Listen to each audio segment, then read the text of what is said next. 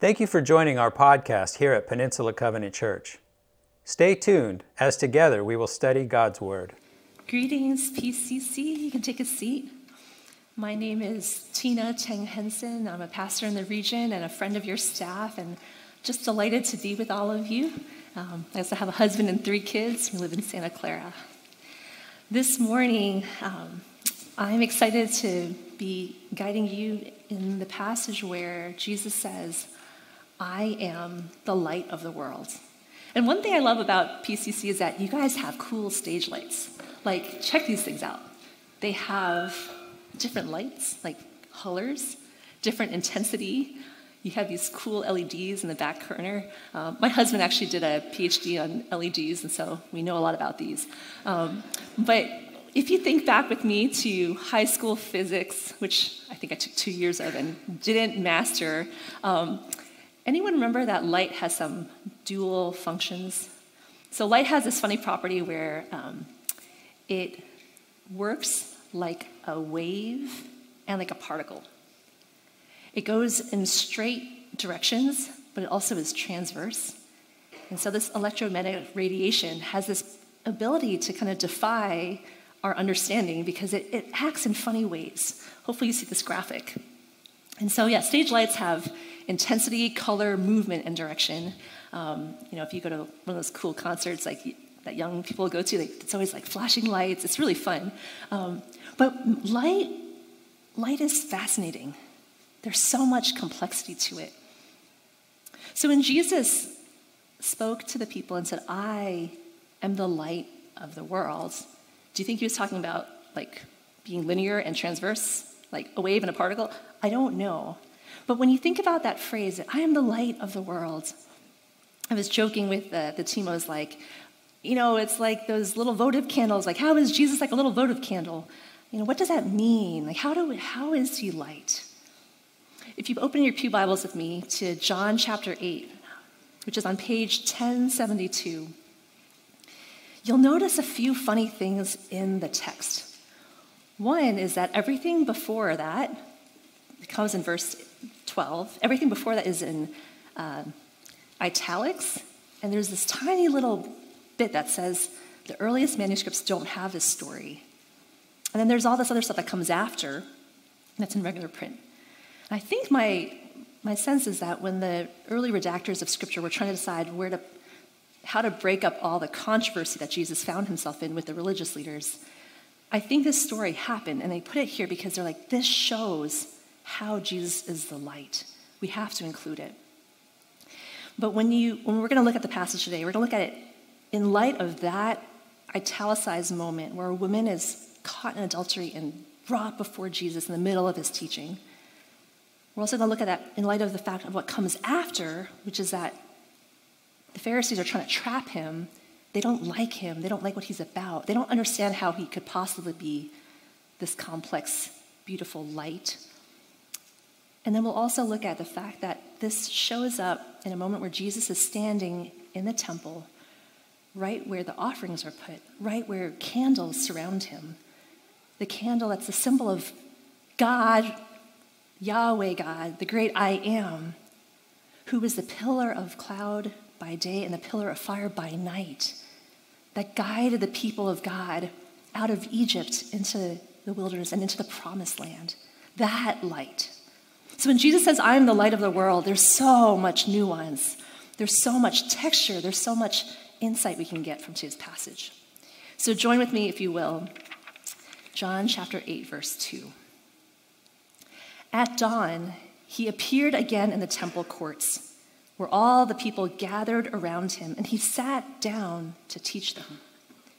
The teachers of the law and the Pharisees brought in a woman caught in adultery. They made her stand before the group and said to Jesus, Teacher, this woman was caught in the act of adultery. In the law, Moses commanded us to stone such women. Now, what do you say? They were using this question as a trap in order to have a basis for accusing him. But Jesus bent down and started to write on the ground with his finger. And when they kept on questioning him, he straightened up and said to them, Let any of you who is without sin be the first to throw a stone at her. Again, he stooped down and wrote on the ground. At this, those who heard began to go away, one at a time, the older ones first, until only Jesus was left, with the woman still standing there. Jesus straightened up and asked her, Woman, where are they? Has no one condemned you? No one, sir, she said. Then neither do I condemn you, Jesus declared. Go now and leave your life of sin. So when Jesus says that he is the light of the world, whoever follows me will not walk in darkness, but will have the light of life.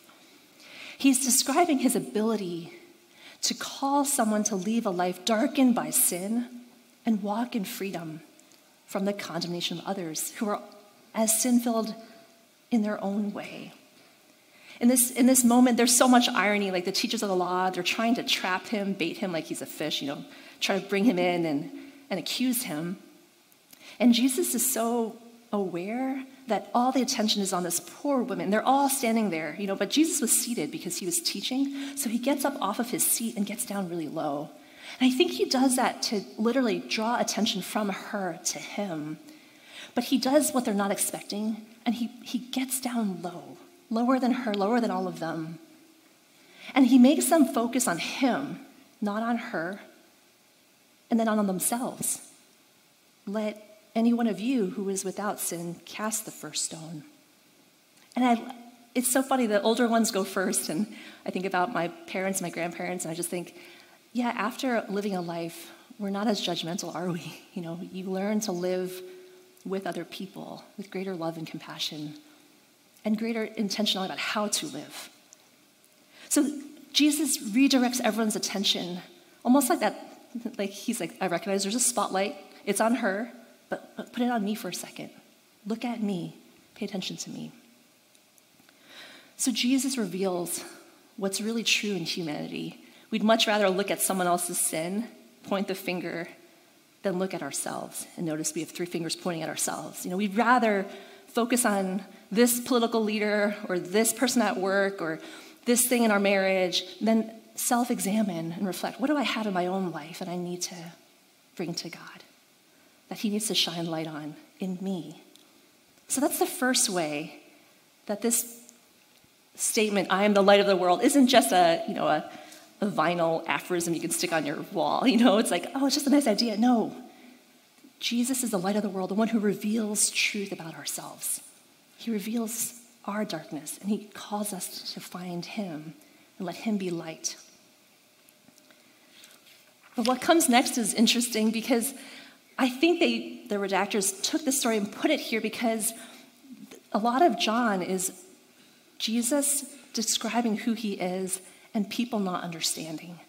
And so, one of the, the ways in which they didn't understand was they said, the Pharisees challenged him in verse 13 here you are, appearing as your own witness. Your testimony is not valid. You know, they're saying you can't be your own witness. You can't be the one, you know, doing all these things, saying all these things. But Jesus answered, and, and his answer is like laser beam direct, unflinching. He's so clear. Even if I testify on my own behalf, my testimony is valid, for I know where I came from and where I am going. But you have no idea where I come from or where I am going. Jesus knows his origin, his source. He knows that he comes from the Father, the, the, creator who said, Let there be light, and there was creation. He knows that his ultimate destination is to go back to the Father.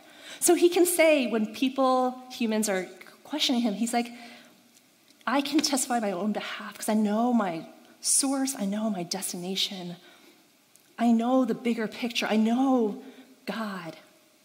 So then he says this You judge by human standards. I pass judgment on no one. Just such a stark statement. I pass judgment on no one. But if I do judge, my decisions are true because I am not alone. I stand with the Father who sent me. In your own law, it's written that the testimony of two witnesses is true. Well, I am one who testifies for myself. My other witness is the Father who sent me. My husband John has a jury duty in a couple weeks. It's a terrible time. I'm not sure why they enlist men with three kids and a full time job to do jury duty, but maybe it's to give them a break. So when John goes to jury duty, who knows if he'll get called? Who knows if there'll be a trial? I don't know. It's March 20th. It's coming up. But when people get put before trial in a Jewish court, you have to have two witnesses. You have to have two people agree on the same thing, you know? And it's funny because when Jesus was on trial, they kind of brought trumped up charges from different people who didn't know him. But in this moment, you know, he's saying, I know in your law you need to have two. And he's like, Well, I'm going to call God as my witness. Who does that? Only Jesus. This is why he got in trouble because people are like, You can't do that. You can't call God as your witness. He's like, Well, I just did. I am one who testifies for myself. My other witness is the Father who sent me. And then they asked him, Where is your father? Right? Because Joseph was his earthly father, but he had probably passed. And he, Jesus is like, You don't know me or my father. If you knew me, you would know my father also. All right, friends, I'm going to get a little nerdy on you, but trust me, this is important. This whole series, the I Am series, is based on this idea of Jesus being God incarnate. Okay, so in this, um, in this image, this is going to show up in a second, there is this concept called the hypostatic union. Say it with me hypostatic union. One more time hypostatic union. How many have heard of this term before? Oh, okay. One, two. The hypostatic union declares that Jesus is fully God and fully human. Now, this is questioned throughout church history. All of these um, diagrams on the side talk about all the different councils they convene to be like, who is Jesus? What is his nature? Is he fully man and fully God? How is that possible? But Jesus in this moment is do- showing that he says, God and I are distinct two witnesses, me, God, but we fully agree. One. And that is the power of why Jesus can be Messiah and Savior. Why he can save is because he insisted he was God in the flesh. Are you with me? This is the bedrock of our faith, the hypostatic union. Jesus is fully God, fully human. Just like light is a wave and a particle, just like light can move this way and that way. Just like God the Father could say, Let there be light, and there was creation. And Jesus can say, I am the light of the world, standing around those candles who depict Yahweh God. The God of Israel who protected, who gave his presence, who guided the people. Sometimes that pillar of cloud would hover over them by day, and the pillar of night by night would go before them, and sometimes it would go behind them. Literally, God's light protected them from people who were attacking the Egyptians from behind, and would go to say, Go this way next. That's what the light of the world does. That's what Jesus is doing. He's saying, Don't focus on the woman caught in adultery. Never mind the man. Who's, where's he? You know, focus on me and focus on the Father. The fa- I came to show you the Father. And the father heart of God is one of radical embrace of sinners, just like you and me. How is this so hard? Because we humans, we're so binary. We like things black and white, good and bad, right and wrong. And Jesus is like, I am the light of the world. I have intensity, color, direction, movement. I will pierce your heart and I will transform you as I do it. And I'll be beautiful as I transform you. I have a story to tell you. When I was a kid in first grade, I got glasses for the first time. It was really cute, those like, you know, plastic red rimmed ones. And every year I would get new glasses because my eyes would get worse. Then I got to high school. And they were like, we can get you contact lenses now because you're in high school to offset your braces. and I was like, okay. But what happened was they were like, your eyes are so bad you can't have soft lenses, you know, those nice pliable ones. You need rigid, gas permeable lenses, the kinds that are so hard that they prevent your eye from getting worse. Fast forward, moved to California, and I found out my eyesight was so bad, it was like medically necessary to have contacts, so they were free. I was like, that's great. But meanwhile, my parents were like, Tina, you know, you just got married, you know, you just moved to California, your sister just got LASIK for her eyes. You should do the same thing. I was like, it's like $5,000. That's too much money. I was like, I don't want to spend that on me. And so I had my three kids, and every morning I'd wake up and I couldn't see their faces, but I was used to it. then pandemic hit, and I think I was like, all right, it's time. I want to see my husband's face in the morning. I want to see my kids. And at that point, we could afford it. So I went to get it done. Now, LASIK eye surgery, has anyone else had it? It's kind of interesting. Here's the diagram, hold on. Um, basically, the guy told me, okay, we're going to pry open your eyes, and we're going to shoot a laser beam in to reshape your cornea, and you will leave with perfect sight. It's like, okay. When I was undergoing the surgery, I had no idea what to expect. And the fascinating thing was, when they shined that light, I could see like red and green, like a particle, like particles and waves. And it was so piercing, it was so like you can't not look at it. You have to look at it. But the thing I didn't expect was that I would feel this like I felt loved by God. I was like, what is this? I'm just trying to have surgery for my eyes. But I felt this like this like pressure on my chest and like this sense of like God with me. And I feel like, friends, that's the kind of, that's the nature of Jesus' light. He's like surgically precise in reshaping us the way we need to be so we can leave and see rightly. He's that eye doctor who's like, you can't even see, you're so blind and stubborn, but trust me, I want to heal you. He can take a room of religious leaders who are caught on trying to trap him and trap her and say, Look at the Father. What is he like? Well, if you look at me, you'll know him.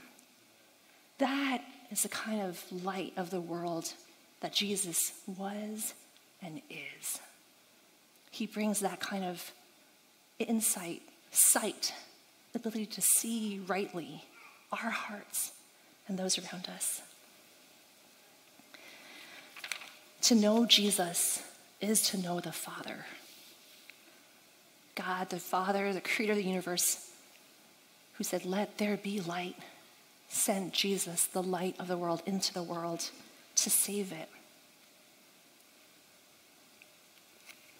Jesus cried out in John 12 44, Whoever believes in me does not believe in me only, but in the one who sent me. The one who looks at me is seeing the one who sent me. I have come into the world as a light so that no one who believes in me should stay in darkness. Jesus is the light of the world, the one who reveals our darkness. Jesus is the light of the world, the one who heals us so we can see.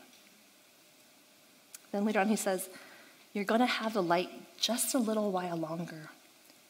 Walk while you have the light before darkness overtakes you. Whoever walks in the dark does not know where they are going, but believe in the light while you have the light, so that you may become children of light.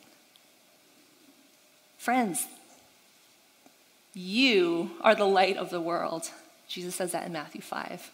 A city on a hill cannot be hidden.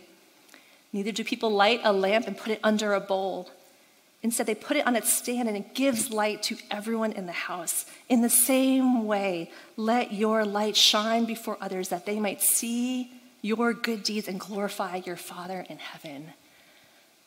Friends, how does the Bay Area need your light right now? I want you to think for a moment about a situation in your life where there's conflict. Think about it. Is it at work? Is it at home?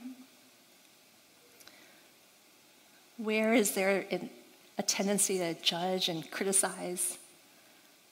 How could, how could you think of your Savior who stoops down lower than all the standing people, but points out the God of the universe? Friends, how can we be light? I was thinking about in our workplaces, in our homes, but also in society. Jesus is so subversive. Linear, transverse, wave, particle, all at once, color, intensity, beauty. Let's be children of light. Let's be people who can listen to a person in their story, listen well, people who will invest in children and families and relationships. Would we pursue the kind of justice that's restorative, not punitive? I want to see and know that you are reflecting these questions. Finally, we, we have to spend time with the light to become children of light. Endure the surgical beam if God has it for you. Know that even as He's reshaping you, He's loving you and helping you see rightly. Let's pray. God, you are the great I am. You are the bread of life. You are the light of the world. Um, you show us how to see. You show us how to be. God, in the time of transition for this body, you must be the pillar of cloud and the pillar of fire for us. You must go before us. You must go behind us. God, when we can't see, we look to you. Uh, God, I pray for PCC and its future. I thank you for those who are in leadership here. God, we pray your best for Brian, Missy, and their family. God, we pray for them. Uh, we trust that you are good and your love endures, and you have your purposes in all these things. God, help us to be light in a world that's dark. Give us creative ideas. God, in the triune embrace of the Father, Son, and Holy Spirit, we find ourselves.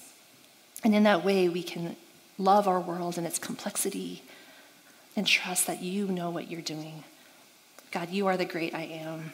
We worship and adore you. In the name of Father, Son, Holy Spirit, we pray.